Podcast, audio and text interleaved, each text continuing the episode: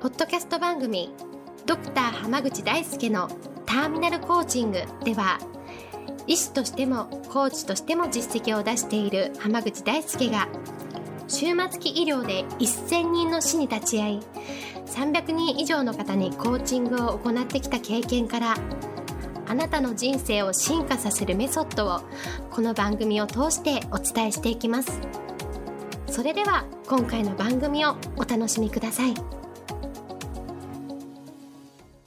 今日もドクター浜口大輔のターミナルコーチングの音声をお聞きいただきありがとうございます。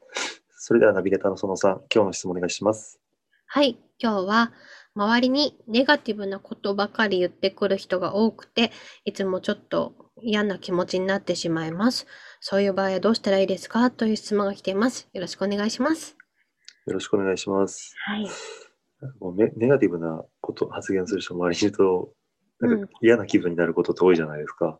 ありますねはいでもそれってな、なぜだ、なぜだと思いますかなんでなんでしょうかなんででしょいや、実は、うええじ自分がネガティブな言葉をよく使ってるから、あはネガティブな発言をよくする人が集まってくるんですよ。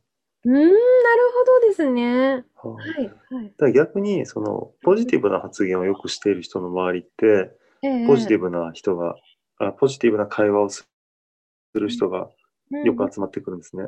はい、はい。なるだほど。からはい、うん、そう考えるとはい。もし周りにネガティブな発言する人が多いってことははい。じ自分が本当ネガティブな発言をええしてるかから集まってきてるって考えた方がいいんですね。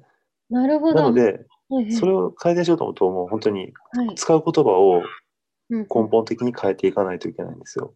はい。ほうではい、それって、た、なんて、なんていうかな。例えば、はい。無理やり言葉遣いを変えるっていうのって実はなかなか難しくて、ええ人ってね、こう、使う言葉とかって、はい。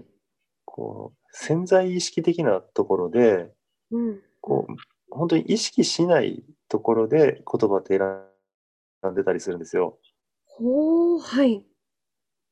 だからね、例えばう、んその、ありがとうって一日、なんか何百回言おうみたいなこあ、はいと。を決めて頑張ったとしても、ええまあ、意識して使ってる時はいいんですけど、はい。うんし意識しなくなった瞬間に、うんポロッとも元の自分の本音が出ちゃううーんことが多いんですね。はい。なるほど。例えば実際、あの、僕の、そのオンラインのコミュニティに所属しているええ方で、はい。こう、ポジティブな言葉を使うのを心がけてますっていう方がいたんですけど、はい。でもこう、うまくいかなかった時にね、こう、振り返りをしていると、はい。なんでこんなこともできないんだみたいなお、ものが結構出てたりするんですよ。へえ、あ、い無意識に言っちゃってるってことですかそうそう、自分に対して無意識に投げかけてることが多くおお、なるて、そほれど。ってネガティブな言葉でしょそうですね。 はい。そう、だから、意外と無意識の部分ではネガティブだったりするから、表面上うんうん。ポジティブな言葉だけ出してても、実は人生変わんないんですよ。うーん、なるほど。はい。だからね、もっとこう、深いところで自分の言葉遣いっていうのを変えていかないといけないから、はい。うんうん。そうだからこう、口癖だけ変えてもはい。うん人は変わらないし、うん。さらに、こう、なんていうかな、き決められたような台本をうよんうんずっと覚え込んだところで、はい。う人っていうのは変わっていかないんですね。ーん、なるほど。はい。じゃあ、どうやって自分を変えていくかっていうと、はい。やっぱりね、こう普段からあ浴びる言葉をうんうん。変える必要があるんですよ。普段からあげる言葉を変える。そうはい。例えば、ネガティブな言葉に出会いやすい人って、はい。見てるテレビとか、うんう見てるネットのニュースとか、ん。はい。読んでる本とか、そのインプインプットが全てネガティブなんですよね。なるほど。 はい。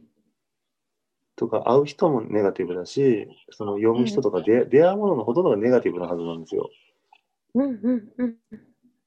だったら、やっぱり普段から、はい、普段読まない本を読んだり、普段読まない漫画を見たり、はい。普段見ないテレビを見たりとか、うんうん。あと普段会わない人に会ったりとか、うんうんうん。あはと普段よ読まない人のメルマガを読んでみたりとかするっていうのが結構ね、大事なんですよ。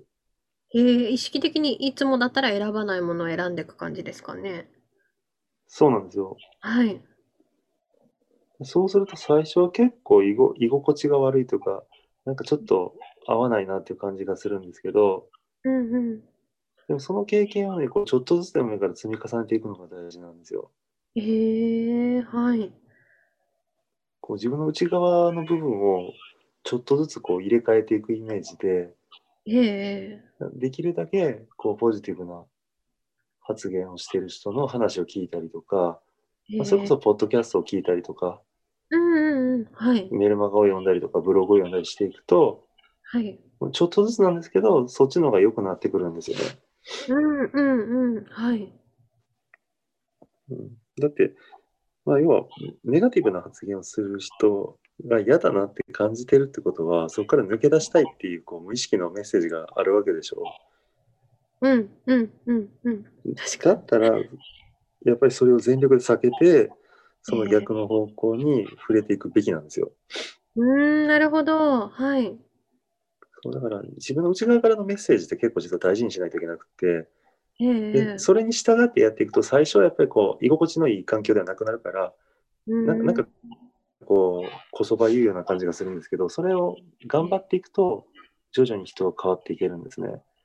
へえ、なるほどでますあなのね。で、インプットをどんどん、はい、変えていくのが大事なので、うんうまあんぜ。ひ、普段と違うはインい。プットをしてみていただければ、人生変わっていくと思います。